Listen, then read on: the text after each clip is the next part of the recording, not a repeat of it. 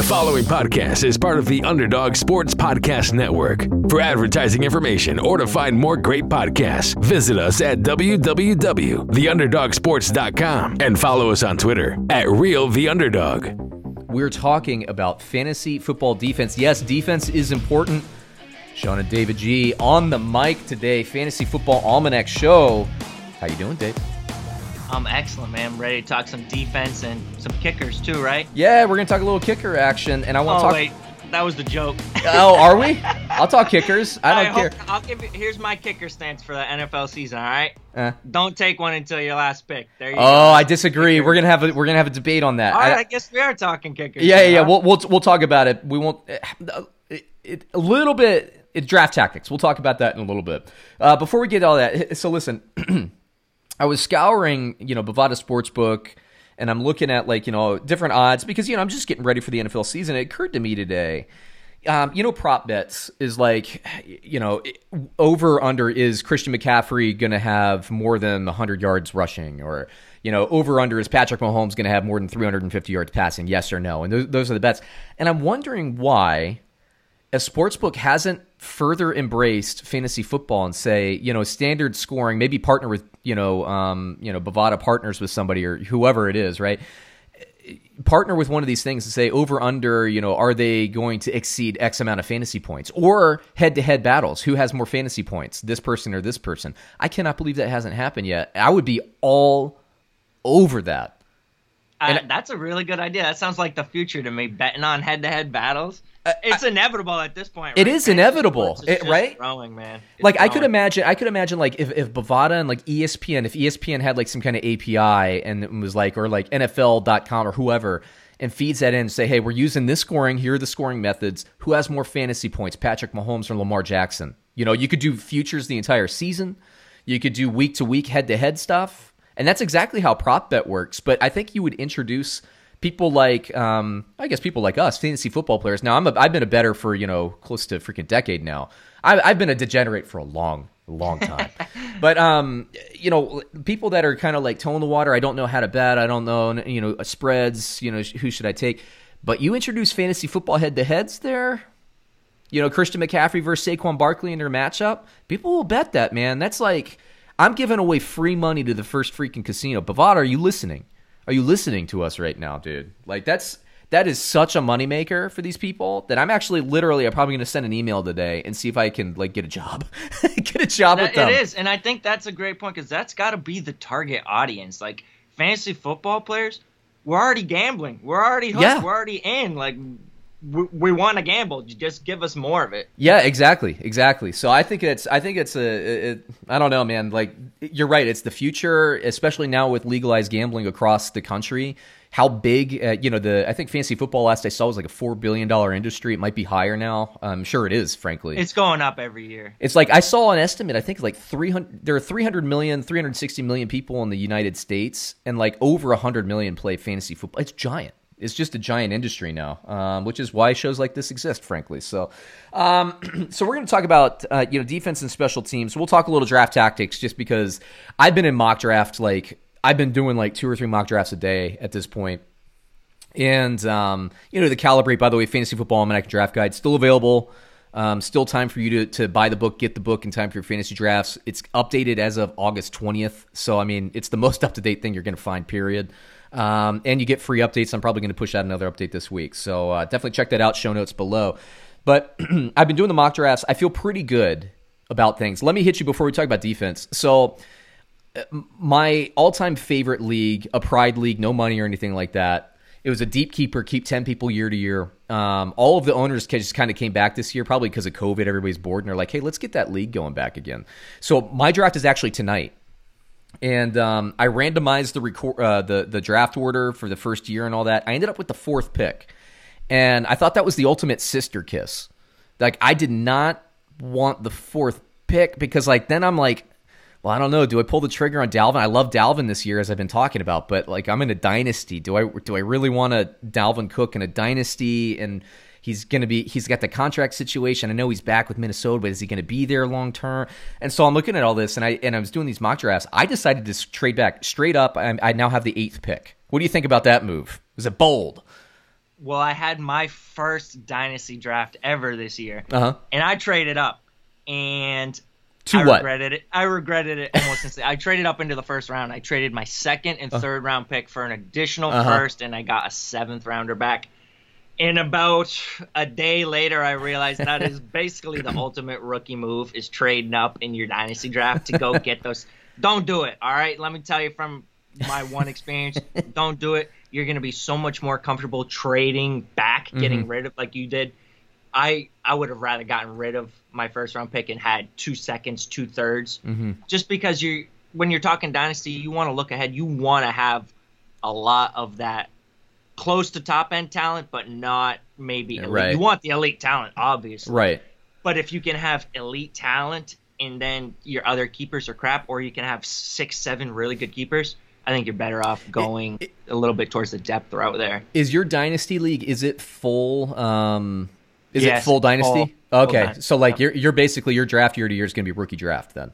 Yes. Okay, no, that's cool. I like that format a lot. For me, like I, I like um, I like the dynasty format. I like deep keeper. Um, so we used to keep ten year to year. I think when we reactivated, we kept eight. But we also used to play IDP, um, and I don't like individual defensive player anymore. For me, like I'm at a stage in my life where I just don't want to monitor, uh, you know, how, Yeah. Chase Young's effect. I I want.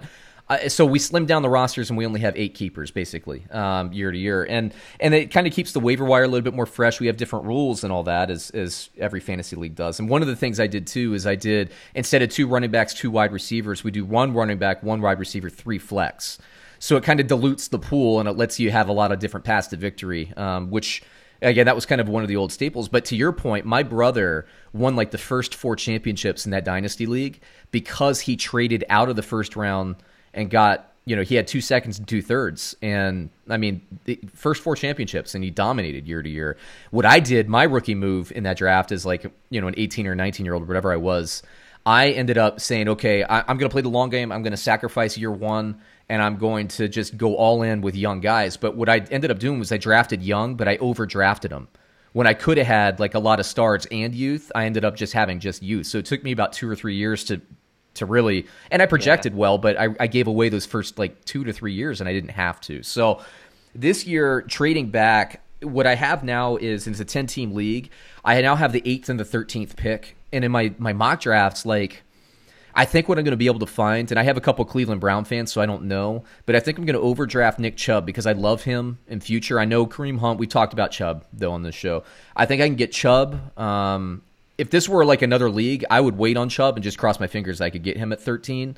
In this league, I if I want him and I do want him, I will have to go eight, and it's to the point where I don't even know if I'm going to get him at eight. Um, but I think I'll get either Chubb or Derrick Henry, who I like. I know you're a little bit more down on this year. And then in the second pick, I'm going to have a guy like Ekeler, Aaron Jones, or Josh Jacobs falling to me in that second pick. I like that. And then my, my wide receivers in that third to fourth round for me are interchangeable. Like I know I'm going to miss Godwin, who's kind of the last guy that I would take up that high. So I was doing these mocks. I'm just like, you know what? I'm comfortable in the middle. I'm comfortable in the late rounds, but I don't want to have to risk overdrafting a wide receiver or running back I don't like at the back half of the round. So that's why I moved up, man. Yeah, especially if you want to start two running back, you want to be in that back half of the first round. I actually like Derrick Henry more than Chubb. Um, Yeah. spe- especially in redraft and dynasty, it's a little closer.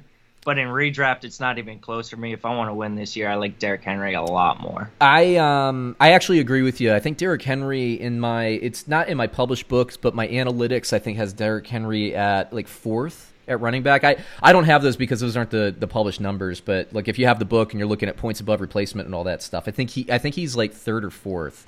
Um and I agree, but and I have Chubb just behind him. So I mean, shoot, if, if Derrick Henry's sitting there, I have a feeling because we're in a, a dynasty and I know this league, they might go like Mahomes and Lamar Jackson in the first round. I might be able to. There's an outside chance, David. There's an outside chance I could get Chubb and Henry. Because if Henry's sitting there at eight, I'm, I'm going to take um, Henry. is it half PPR or full PPR? half, half PPR. Okay, that's fair. That's fair. I was gonna say yours. Uh, in full PPR, that's a lot of power backs, right? Yeah, I know, but I'm talking. I'm talking about league dynamics and just knowing how these guys draft from from previous experience. I like it in half PPR. I don't think it's likely.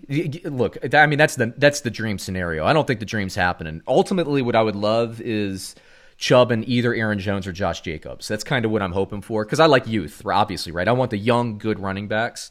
Um, but I'd be happy with a combination. You know, if Ekeler's there, if Drake's there, I'll take those guys, whatever. Uh, but I, I, don't think they will be.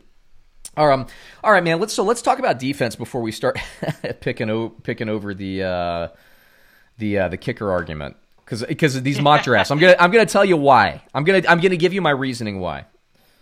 Uh, but let's go over to defense. So why don't you tell me? Let me lead off with this because I was I was just recording with Brad on Get Paid, and um and I'm looking at the top of the draft and these mock drafts.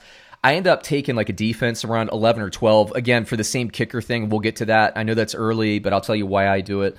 Um, and I'm in these mock drafts. I keep looking at San Francisco and I keep looking at Pittsburgh and the thing about Pittsburgh is for years they've been an underrated defense. I've been able to get them undrafted for the last seriously, undrafted for the last 2 or 3 years and they've always been a top 5 defense in my book.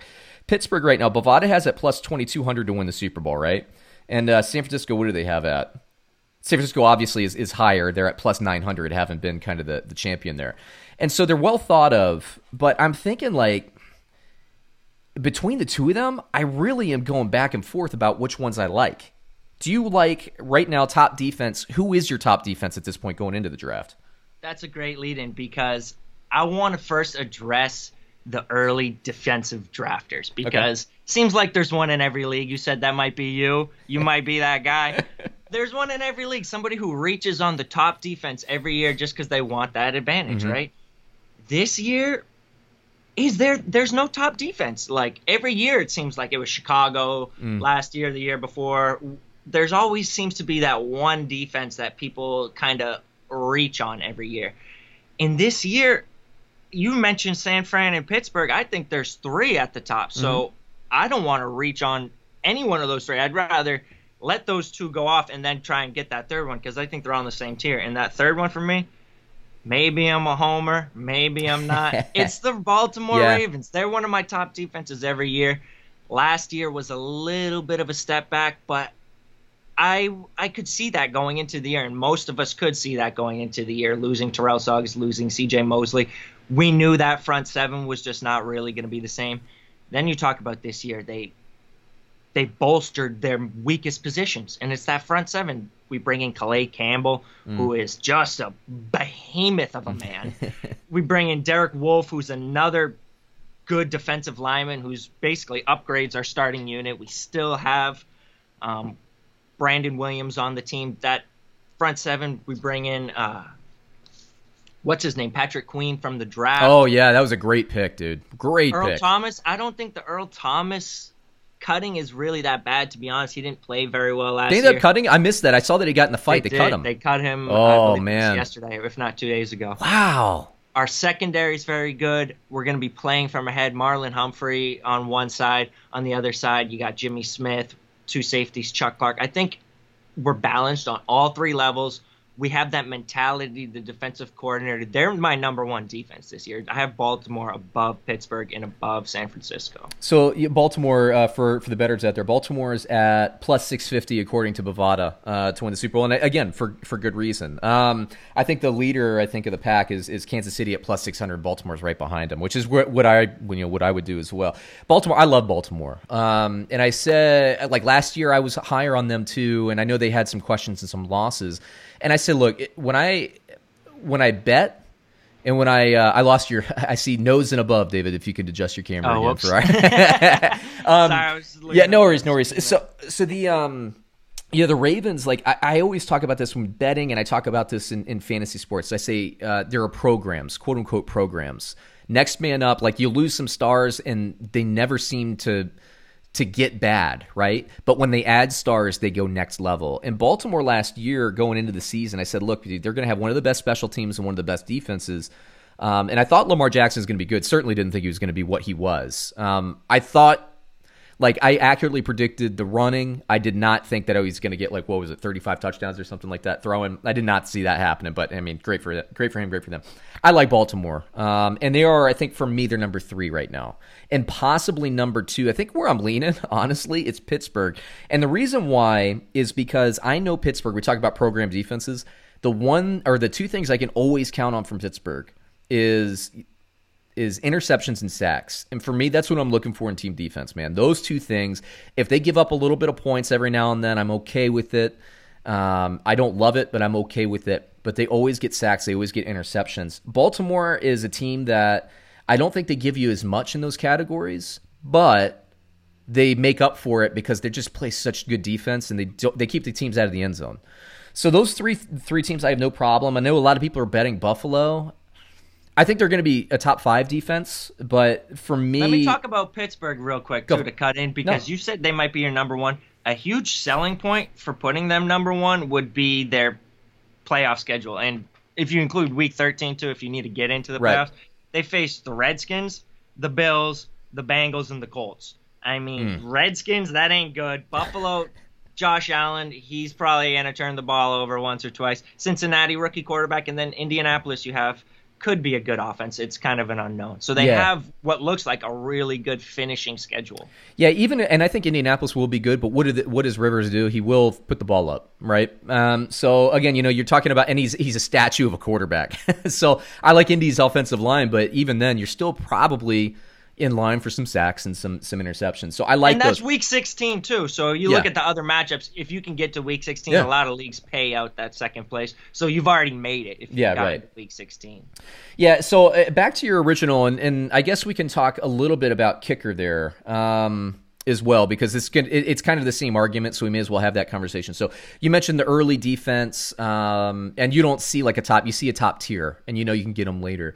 And then kicker, um, you know, kicker's always a crapshoot, and I and I know that, but for me, it's like it's Tucker and Butker, and if I can't get them, then I wait to the last round or whatever. Greg the leg. Great, uh, you know, with Dallas, Lutz, I think Wil Lutz is another guy who's basically comes off the board as like the last kicker who you can draft and know you're going to keep on your team for the whole year. Yeah, right. And after that, it's kind of like, oh, is this gonna gonna be on my team after week one? Who knows? I'll give you I'll give you one more. Um, a guy that I know that you can have with the last pick of your draft, Matt Gay um, from Tampa Bay, assuming he ends up winning and, and keeping that job, just because I think Tampa Bay's offense is going to be strong enough to put them in field goal position and, and kicking extra points. So.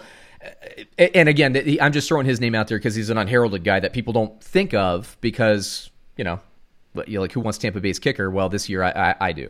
But the reason I like drafting these guys, uh, uh, specifically wise, because I've been working the mock draft angle for a long time, and uh, like for like the last like two weeks, doing two to three day, you know, charting different pick scenarios and all that.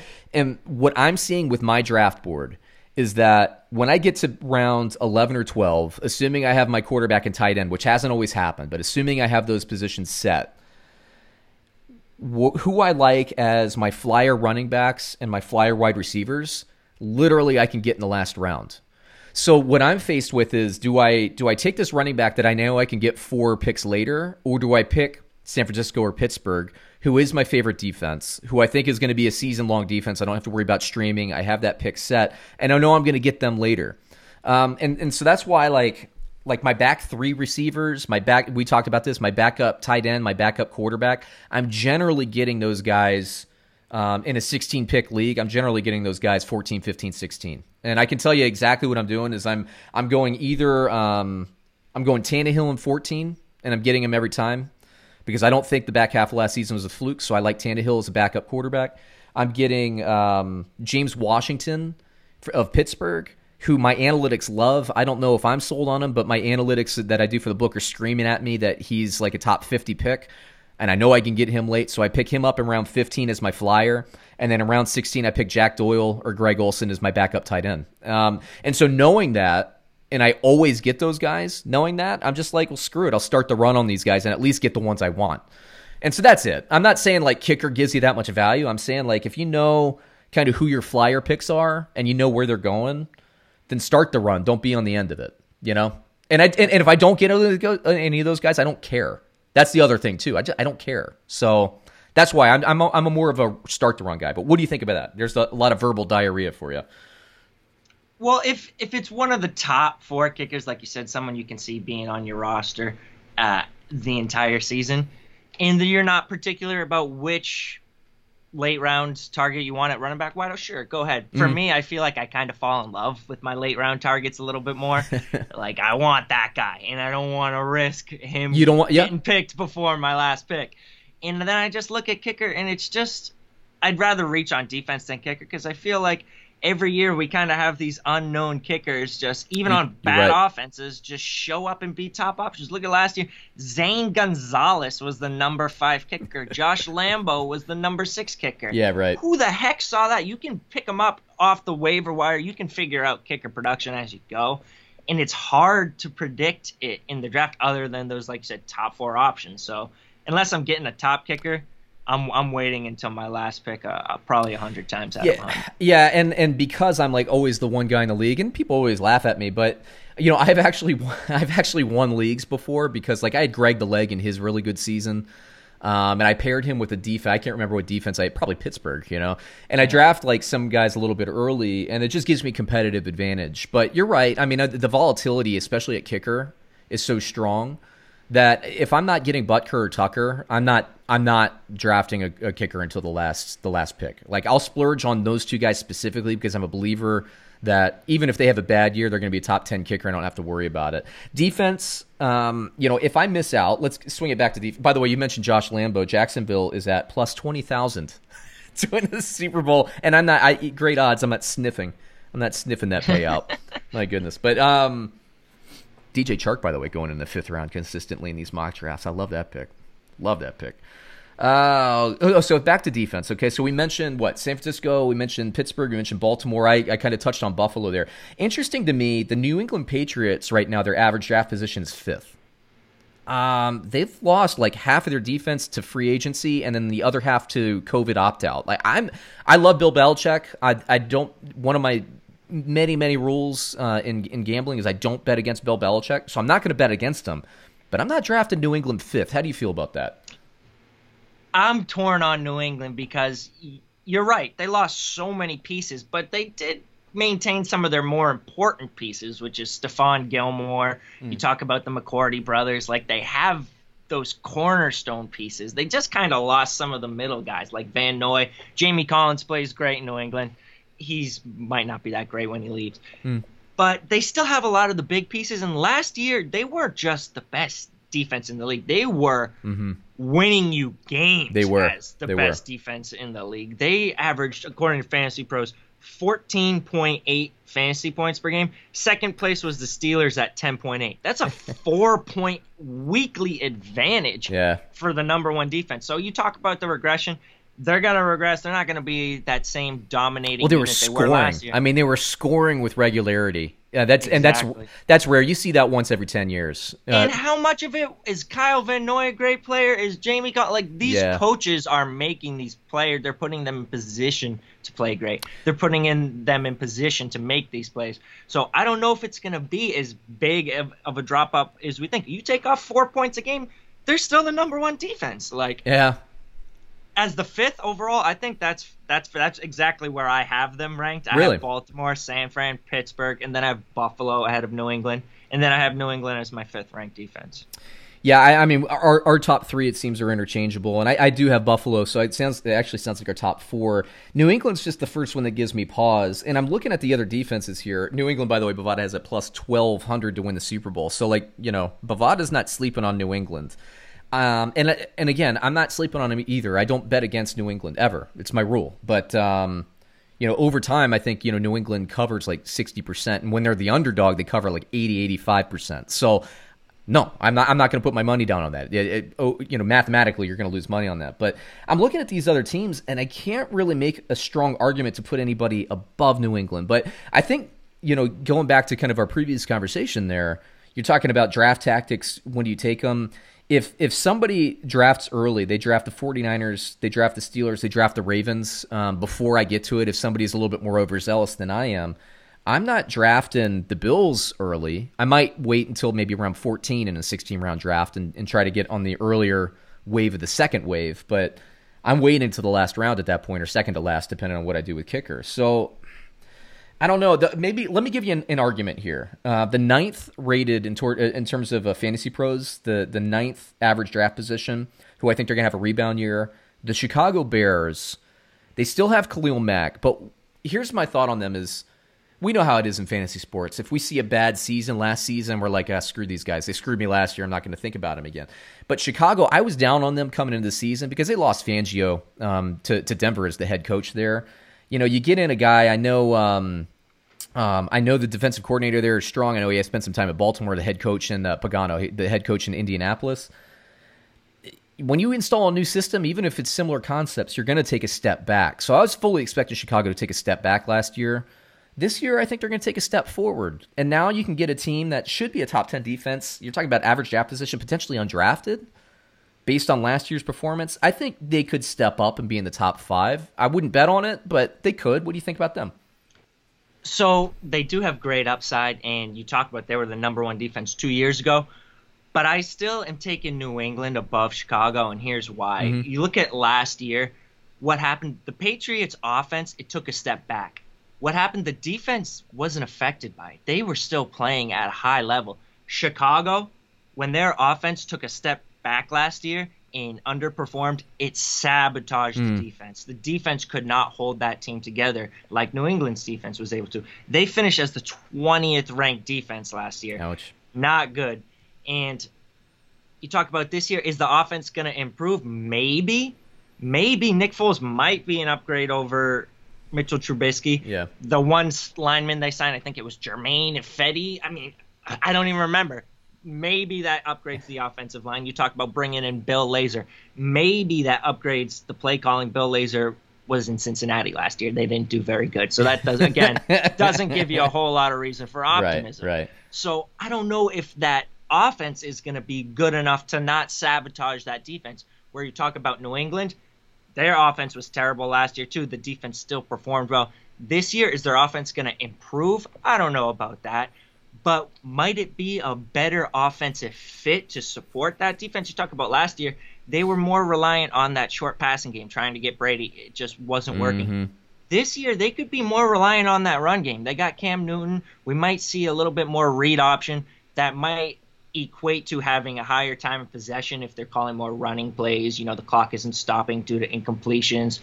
So that could benefit the defense. And we could talk about that defense again being. Yeah a top five option. So if I'm going after those top four, top five, I'd rather take the chance on New England maintaining that level of defensive play than right. take a chance on Chicago bouncing back from what was frankly a not good year defensively for yeah, fair points. And we talked. I guess we touched on this at the beginning. Is you look at San Francisco, Baltimore. The point that I made was programs, right? Belichick, um, Belichick has programs. What Belichick does, I think, better than any coach in the league is they draft for role. They don't necessarily, you know, they, they marry the role in their defense to the talent. And so they don't like say, oh, you know, here's a here's a six seven defensive end who runs a four four forty genetic freak. Let's let's get him. He's thinking, well, okay, well, how am I gonna use this player? Is he you know smart enough to run my system? All that stuff. And I think that and this is what Baltimore has. This is what Pittsburgh has. Maybe not to that level of you know employing role and all that, but what I think we saw in Chicago last year is they didn't have depth like when the offense gets bad, the defense is on the field for longer. So maybe you can stay close for a half, but then you're gassed in the second half and you get gouged and you give up points and big plays and all that stuff. And that's the concern. Let me throw you. Um, let me shift this over. Um, let me throw two defenses that I thought were improving towards the end of last year, and they could build on that improvement in 2020 in Kansas City and Indianapolis. I think they're at this point, to me, we're talking about stream category. If you wind up with them in the draft, you're probably waving in them and, and playing the matchup a little bit. But these are teams that I could think find their way into the top 10 this year um, by the end of the season. Kansas City started catching fire towards the end of the year, but remember they had Spagnuolo, their, their first year defensive coordinator last year. So I think things will get better. Indianapolis, I think they're just adding pieces. What do you think about those two teams? So that's a great intro because I want to talk a little bit now that we're getting into these defenses outside of the top seven. I posted a poll on Twitter a mm-hmm. couple mm-hmm. of weeks ago, and I said, "Give me a defense not named San Fran, Baltimore, Pittsburgh, Buffalo, New England, New Orleans, or Chicago." That's going to surprise some people this year. I got 130 comments, right? Mm-hmm. So Indianapolis, they were one of those top people's defenses, right? So right. here are the results of the defense that were named. Out of 130 votes, Tampa Bay 18 votes, Chargers 16 votes, Indianapolis 16, Philadelphia and Washington actually had 11 mm. votes, Tennessee and Miami nine, Kansas City eight, Denver seven, Cleveland five, Green Bay and Dallas had four votes. Atlanta had three votes. I might just have a few Atlanta fans following Yeah. me on Twitter. the Cardinals and the Jets too, and then one vote apiece for Carolina, Seattle, Jacksonville, Rams, and Minnesota. I don't really care about any of those uh, mm-hmm. defenses, but the ones who got at least eight votes: Kansas City, Miami, Tennessee, Washington, Philadelphia, Colts, the Chargers, and the Buccaneers. So I do like the Colts. I had them written down as one of the defense that I think is really going to provide a mm-hmm. lot of value early in the season. And especially in leagues where only 16 make the playoffs, mm. you're a little bit more worried about getting those wins early in the season. Right. Indianapolis, they start off the year against Jacksonville, Minnesota, the Jets, the Bears, the Browns, and the Bengals. So That's nice. They have, they have a sweet start. You talk about the DeForest Buckner trade. They have him. They have Darius Leonard, who's just a stud at the linebacker Mhm. spot. Their secondary not as great. It's probably their weak spot. They still have uh, Malik uh, uh, Hooker. He's a he's been injured, but he's a good safety. So I think they have talent on all three levels, and they have the schedule to really match up with it as well. Yeah, Indianapolis Bovada, by the way, has uh, at plus. Um, sorry, I just lost it. Plus two thousand. So they're one of my one of my interesting bets of the season in terms of just value for futures because I like what Phil, Philip Rivers does. And remember, Philip Rivers and Frank Reich. I just always like to remind people they've had years together um, as a as a coach and and um, quarterback. So it's not like Philip Rivers is coming in blind uh, to the system and all that. So I do like it. But Indianapolis, for all those reasons, I like it. Uh, Kansas City, you know, they were they were a startable defense towards the end of last season, so I like them. Another team though um, that kind of Let me jump in real quick before Please. you keep going, because I just want to talk about their rankings from last year. Last year, Indianapolis was the 14th ranked defense according to Fantasy Pros. The Chiefs were the eighth ranked defense according to Fantasy Pros. Colts, I probably like a little bit better, even though they were ranked lower last year, just because, again, I like talking about how the offense affects Yep. That offense just was depleted with Yep. injuries last year. It's putting a lot of weight on the defensive shoulders. And then this year, you talk about bringing in Rivers, bringing in Jonathan Taylor. They're going to be a better team. They're going to be winning more. They're going to be possessing the ball more on offense. Mm-hmm. I really like that game script. And I like the Chiefs because they have that game script factor. But my one kind of troublesome part with the Chiefs is that I think a lot of it might have had to do with that home field advantage. When they're playing Yeah. in Kansas City and from ahead, that is a tough place for opposing offenses to play. They don't have that home field advantage this year. There aren't going to be fans in the stadium to, to give them that. right. So I'm not sure the Chiefs actually have enough. I do like Chris Jones. I like Tyrann Mathieu. I'm not sure they have a whole lot of playmakers on the defensive side of the ball other than those two players. So I, I'd probably rather take a chance on the Colts than the Chiefs. Yeah. Um, so you mentioned the start of the season, and I'm going to give you an end of the season team uh, that I saw also in the top ten. And I want to work my way back to the Washington "quote unquote" football team, um, Oh, I too, because they're very. the They're. Redskins. I It's know gonna it's. take a little. I know. I- I'm trying not to call uh, the Raiders the Oakland Raiders, man. It's the team name, and I grew up a Reds, uh, a football team fan, so it's just super hard for me. But um, uh, I want to talk about them in a bit because they are super intriguing right now. Uh, but a team in the top ten who I think are actually going to snake bite um, their their owners early in the season um, is the Minnesota Vikings. And you're talking about Indianapolis. I like the idea of drafting Indianapolis early, and then once their their schedule maybe heats up, start watching Minnesota because I think Minnesota they lost so many people, and I think they had a great draft. I think they reloaded the talent. We talk about programs. Zimmer's a good defensive head coach. They're going to have talent there, but I think it's going to take eight weeks to gel. And so I'm looking at Minnesota. I think they're a team that when you're making your playoff run, kind of similar to Kansas City last year, honestly, and you're looking for like, I need to shore up my defense, I need to get some points. I think like Minnesota could be that back half. And when you pair them up against a front half darling like an Indianapolis could be, I mean, you could have a season long if you take, you know, your your point spread, you could have a season long top 3 defense if you take those two teams together at their strength. What do you think about that argument? See, I'm just not seeing it. I'm looking at the schedule here in the second half of the year. Starting week eight, Green Bay, Detroit. Those I think are two good offenses. Chicago, they suck. Dallas, Carolina. Those are two really good offenses. I think Jacksonville. I don't think they're going to be as bad as people think, but that's a projected good matchup. Then you talk about the playoffs. They faced the Buccaneers the 1st mm. week of the playoffs. Not Bears week two. Bears week two. That's great. Then they faced the Saints in the Week 16 championship. So there's going to be a few games in between. If you need to win Week 13 against Jacksonville and you need to win second week of the playoffs against Chicago, those are good matchups. But you're going to need to pair that defense with another defense if you're going to be relying on them uh, in the second half of the year. Because against Tampa Bay and against New Orleans, those two playoff weeks, that is not a good matchup. Let's talk about two NFC teams that you also mentioned in your poll. I mentioned Washington, uh, and Philadelphia is another one. I'm surprised that they're they got as many votes as they did um, because they lost. You know, it, it's kind of a turnover year for them. They they lost some roster. They had to wait, make some waves, wavings or whatever, um, cut some players. So I like this team. They always play with speed, and I think again the offense, like you're talking about, kind of the offensive uplift um, by just staying on the field and keeping your defense fresh. I think that'll be interesting for Philly, but I'm not an investor on them in, in the draft. But Washington is interesting because you get basically um, Ron Rivera, Jack Del Rio. They always have top 10 defenses. Most of the time, both the two of them had top five defenses. Put them together.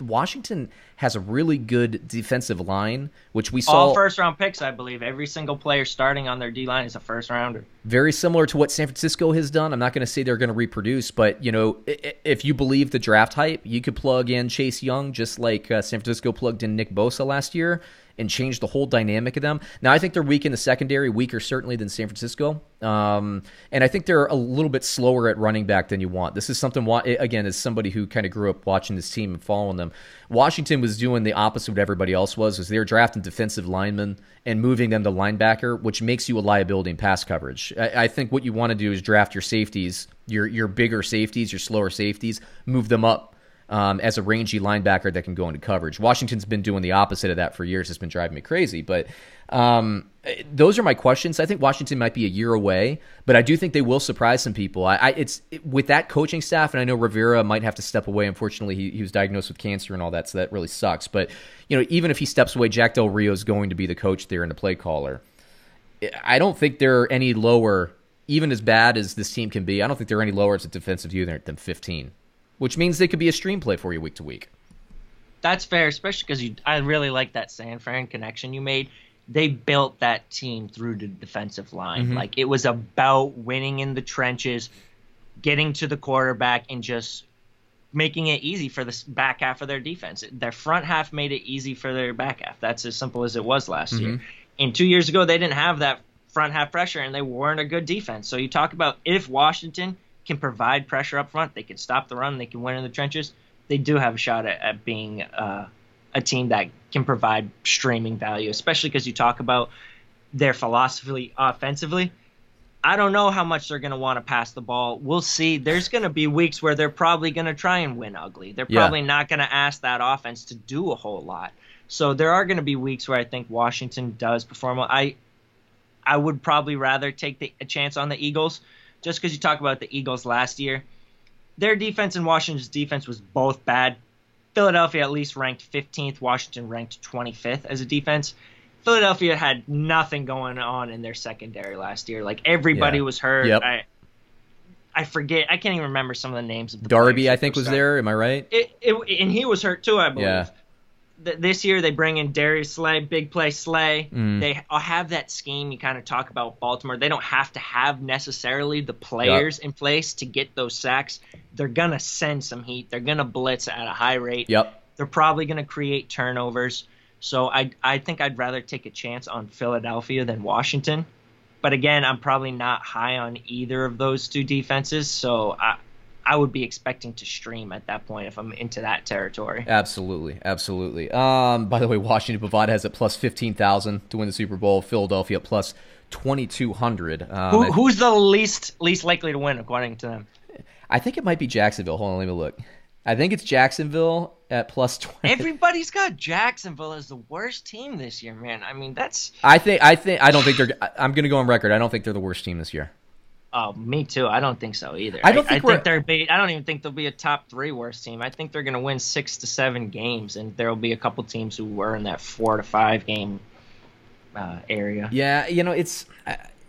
Yeah, I think maybe certainly with COVID and lack of offense, I, I don't think that we're going to see like that bad like one in fifteen team this season. I think the first pick in the draft very well might be like a four and twelve or a five and eleven. I don't think it'll be five and eleven. I, I, Whichever team loses their quarterback. Yeah, right. Exactly. Right. Um, yeah, it is Jacksonville, and then we have a handful of teams um, for the uh, the um, tie for second place in terms of worst Super Bowl odds would be Carolina at plus 15,000, Cincinnati at plus 15,000, um, Washington at plus 15,000. So there you go. Uh, let's see. Let's swing it. Um, so I, am going to open this up because I know you're going to have two teams. But since we're just talking about Philadelphia and you're talking about scheme and blitz and yada yada, I'm going to throw another team out there. Not on necessarily on my draftable radar, but a defensive coordinator that is always has relevant fantasy relevant uh, teams, at least in a stream um, format, regardless of talent, because of his scheme. Gregg Williams, New York Jets. I don't love the transactions. I don't love getting rid of the talent that they got rid of over the last couple years. I think that has to do, really honestly, more with the coaches just being so toxic that they can't get along with people. That's bad. You don't want that as an organization. You want you want teamwork and camaraderie. You don't want like coaches getting rid of Pro Bowlers because they can't make it work. but you know, honestly though, if you take that all that aside, especially if you're a daily fantasy player and you're looking for some value play, I mean, you're going to get sacks and you're going to get turnovers. Um, and they play in a division that might sometimes struggle to get points as well. Um, you know, Buffalo's not lighting up the score sheet week to week. New England still a little bit of an unknown entity. Miami, Fitzpatrick, man, he might throw up 35 points or he might throw up 35 interceptions week to week. So I like the division. What do you think about the Jets? It's funny because I was looking at the rankings from last year as you were talking a little bit, and that was the name that stood out to me from yeah. last year's uh-huh. top 10. And I'm saying, okay, who are the crappy teams who actually had good fantasy defenses last year. Yeah. And you look at the Jets, they were the number seven number seven defense last year. What? And that was being a terrible team. They, mm-hmm. Their defense wasn't very good either. And people hate. Can them. it be worse? Can it be worse than last year? I mean, they're getting Mosley, but they lost Adams, but they're getting Mosley back. They're having another year offensively to kind of come come together. Maybe they're not playing from behind as much. I don't know. I know. think Mosley might have him. opted out. I could be wrong on this, but I think Mosley might have opted out. Oh, did he? Okay. I, uh, um, I don't. I, for some reason, that name's now sticking that you out. say that, it is ringing a little bit of a bell. I feel like you might be right about that. But still, you're talking about mm-hmm. the number seven defense from last year. They didn't have Mosley last year. Yeah, exactly, exactly. So can you go back? I, I, I know you're looking at um, uh, Fantasy Pros. Can you ba- go back to 2018? Is that an easy drop down for you? Because I'd be curious where the Browns ranked in 2018. 20 are they one of your sleepers for this year? I do think Browns they had some hype last year going into last. I, yeah, but they lost. I, I want to see what Williams did with the Browns that one year. Um, they were twentieth. Oh, they were twentieth that year in 2018. Okay, never mind. Because um because Gregg Williams um you know obviously he was a coach the defensive coordinator for the Browns um after that whole time when they had that interim coach with Freddie Kitchens you know prior to him getting the hit anyway.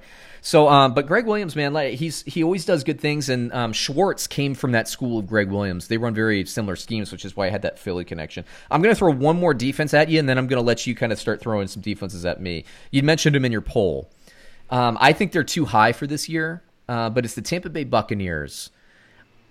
I worry about them again, offensive impact. Here's my thing: Are they going to be as bad as last year? No, they're going to be better. I like Todd Bowles as a coach. They get some talent. Like I, I get it, I understand it, but I think this offense is going to be scoring too much. It's almost like the Indianapolis Colts with Peyton Manning factor. I think this offense is going to be otherworldly this year. I think they're going to be so good, and I think the defense is going to be giving up points as a result of that. So I'm I'm a seller on Tampa Bay. What are your thoughts on them? I think I kind of land on the other side. Yeah. And we talk about Tampa Bay when I talked about that poll. They were the number one team in votes gotten. They got 18 votes out of 130. So they're definitely the people's sleeper defense of the year. What I like about Tampa Bay is that they did something really, really, really, really well. And it's not necessarily something that you want. They stopped the run. You'd rather them right. stop the pass in today's age. But they were the number one uh-huh. rushing defense last year and not just number one, number one by over 200 yards. They allowed like 1181. I believe second place was 1391. Right. They allowed only 3.3 yards per carry. And I don't know if you remember this last year.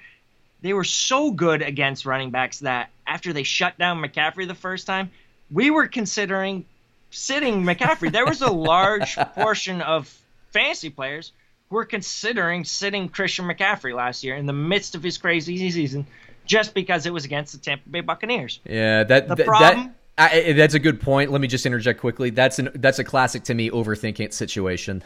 you know, yeah. I just I, I understand matchup play, but when you're talking about McCaffrey, as like I tell people, you draft your stars to be stars. Like one bad game, I get it.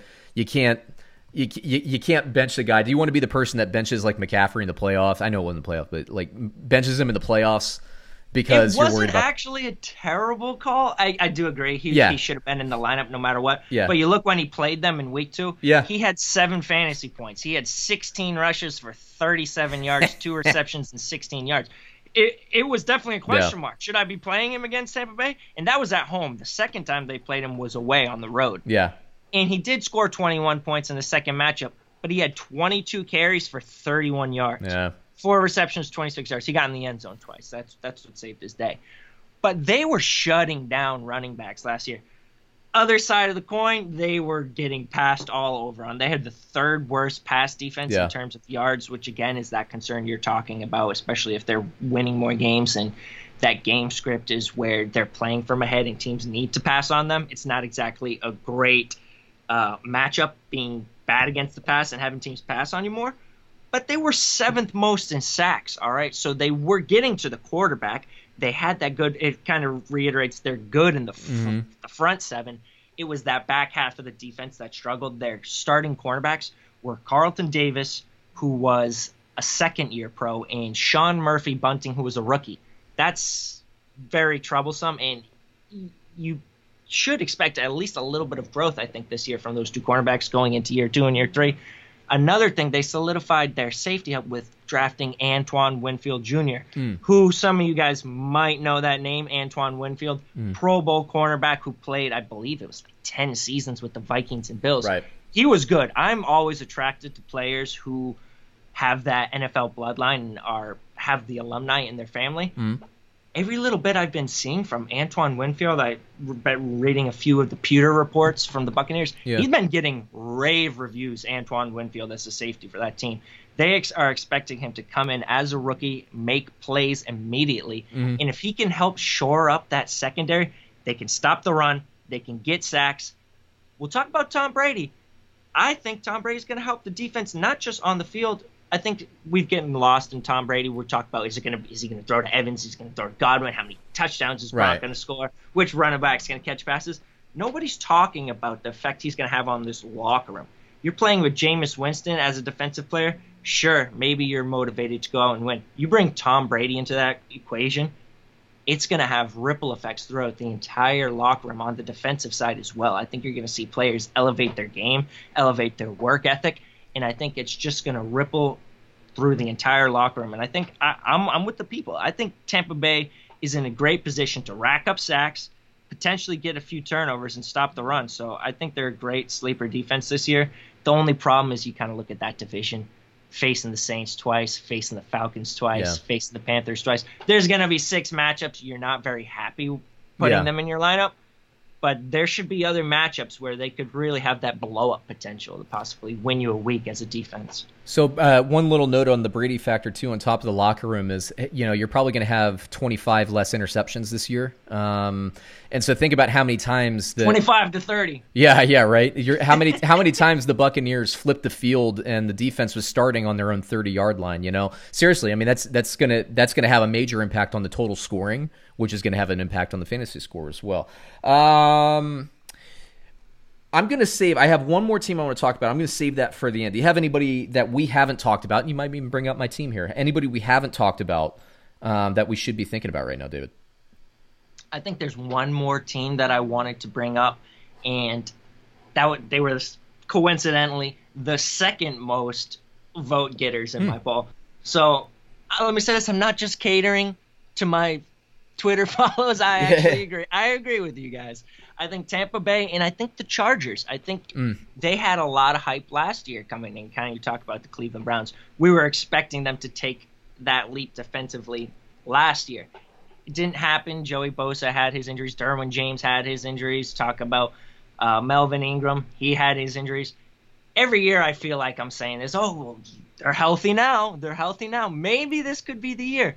They have those playmakers at all three levels. Yeah. Talk about the defensive line. Joey Bosa. I think they just made him the highest defensive player, paid defensive player in the league. Melvin Ingram. They have a second guy who can get after the quarterback as a linebacker. Then you talk about that secondary. Derwin James, who I love and who I was just absolutely torn apart when my Baltimore Ravens passed on him in the draft. I wanted it so bad they traded back twice. Derwin James and Calvin Ridley both on the board, who I wanted both of them. Took Hayden Hurst. Come on. Uh. At least they, they fixed it with the Lamar Jackson pick. But anyways, yeah, yeah. Derwin James, great player. You talk about the cornerbacks. They already have Casey Hayward in place. They already have Desmond King, who's a great slot cornerback. Then you bring in Chris Harris into the fold. They have four now great defensive backs on top. It's a passing league. You talk about the division. They have Kansas City. They have to face twice. That's not good. But are the Raiders and the Broncos offense going to be great this year? I don't know. They might be at least at, at worst average matchups. So I think they have a solid division. I think they have all the playmakers in place. And offensively, I don't think they're going to pass as much as they were last year. So again, it goes back to they could be holding the ball a little bit longer. Yep. We'll see. I think they're a great sleeper defense. Uh, I probably take Tampa Bay ahead of them, but after that, they're probably my second sleeper defense off the board. And the Chargers, Bovada has at plus three thousand uh, to win. They they're a team that when I was looking at um, you know different teams and everything, they're they're kind of on my radar. I'm going to throw one more at you because I was high on them last year. And I feel like, um, first of all, it was a little bit early, obviously a little bit early on them because I whiffed on it. Um, no argument there. I mean, it was kind of a whiff. But they had super key injuries early in the year, new defensive system, bad offense for most most of the year. You're I, gonna say Denver. I am. I knew it. I am Denver, man. I like. I was De- thinking the same thing. Look, man. Like I mentioned, Chicago losing Fangio. Fangio's been Fangio's had elite defenses everywhere he's been. Okay, I think, um, and it's kind of similar, I guess, similar to me of of what Lynn has done in, in the Chargers. You get a lifelong defensive guy you know you're going to have defensive juice. What concerns me about Denver and any defensive coordinator that gets jobs is are you the type of the defensive coordinator that wants to win games, you know, 6 to 3 or maybe 3 to 2 or something like that, right? Or 4 to 3. You like it, do the defensive coordinators want to ignore offense because they're so ego driven that they think they can shut everybody out? To me, like with the hires that he's made at offensive coordinator, he looks like he's trying to get an aggressive offensive system. They were just bad last year. I, I don't think that he's a grounded pound, three yards in a cloud of dust on offense. Let me punt and play field position. I do think he wants to be aggressive. And by the way, the teams that he's he's been defensive coordinator of, they've always tried to be aggressive too. They get Bradley Chubb back, who everybody was saying, hey, um, and the, the camp buzz before Chubb got injured last year was he's going to be the Mack, the Khalil Mack of this defense. I thought it was going to be Von Miller coming in. They said, no, no, no, it's going to be it's going to be Bradley Chubb's going to be the guy. Well, now you have Chubb and Von Miller there.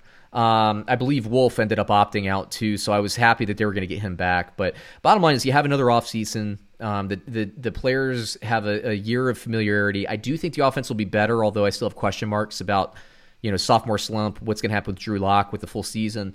Um, Denver is a team they're going to go undrafted. I would watch list them because I think they'll get to the quarterback, and maybe next year they're going to be a top ten surprise defense. They might be a year away this year, but if you tell me at the end of the season they finish like number seven in defense, it would not shock me at all. See, I like Denver too, and I was looking at them as well. And you you dropped the Fangio name on, so I kind of had a feeling yeah. you were coming back yep. to them.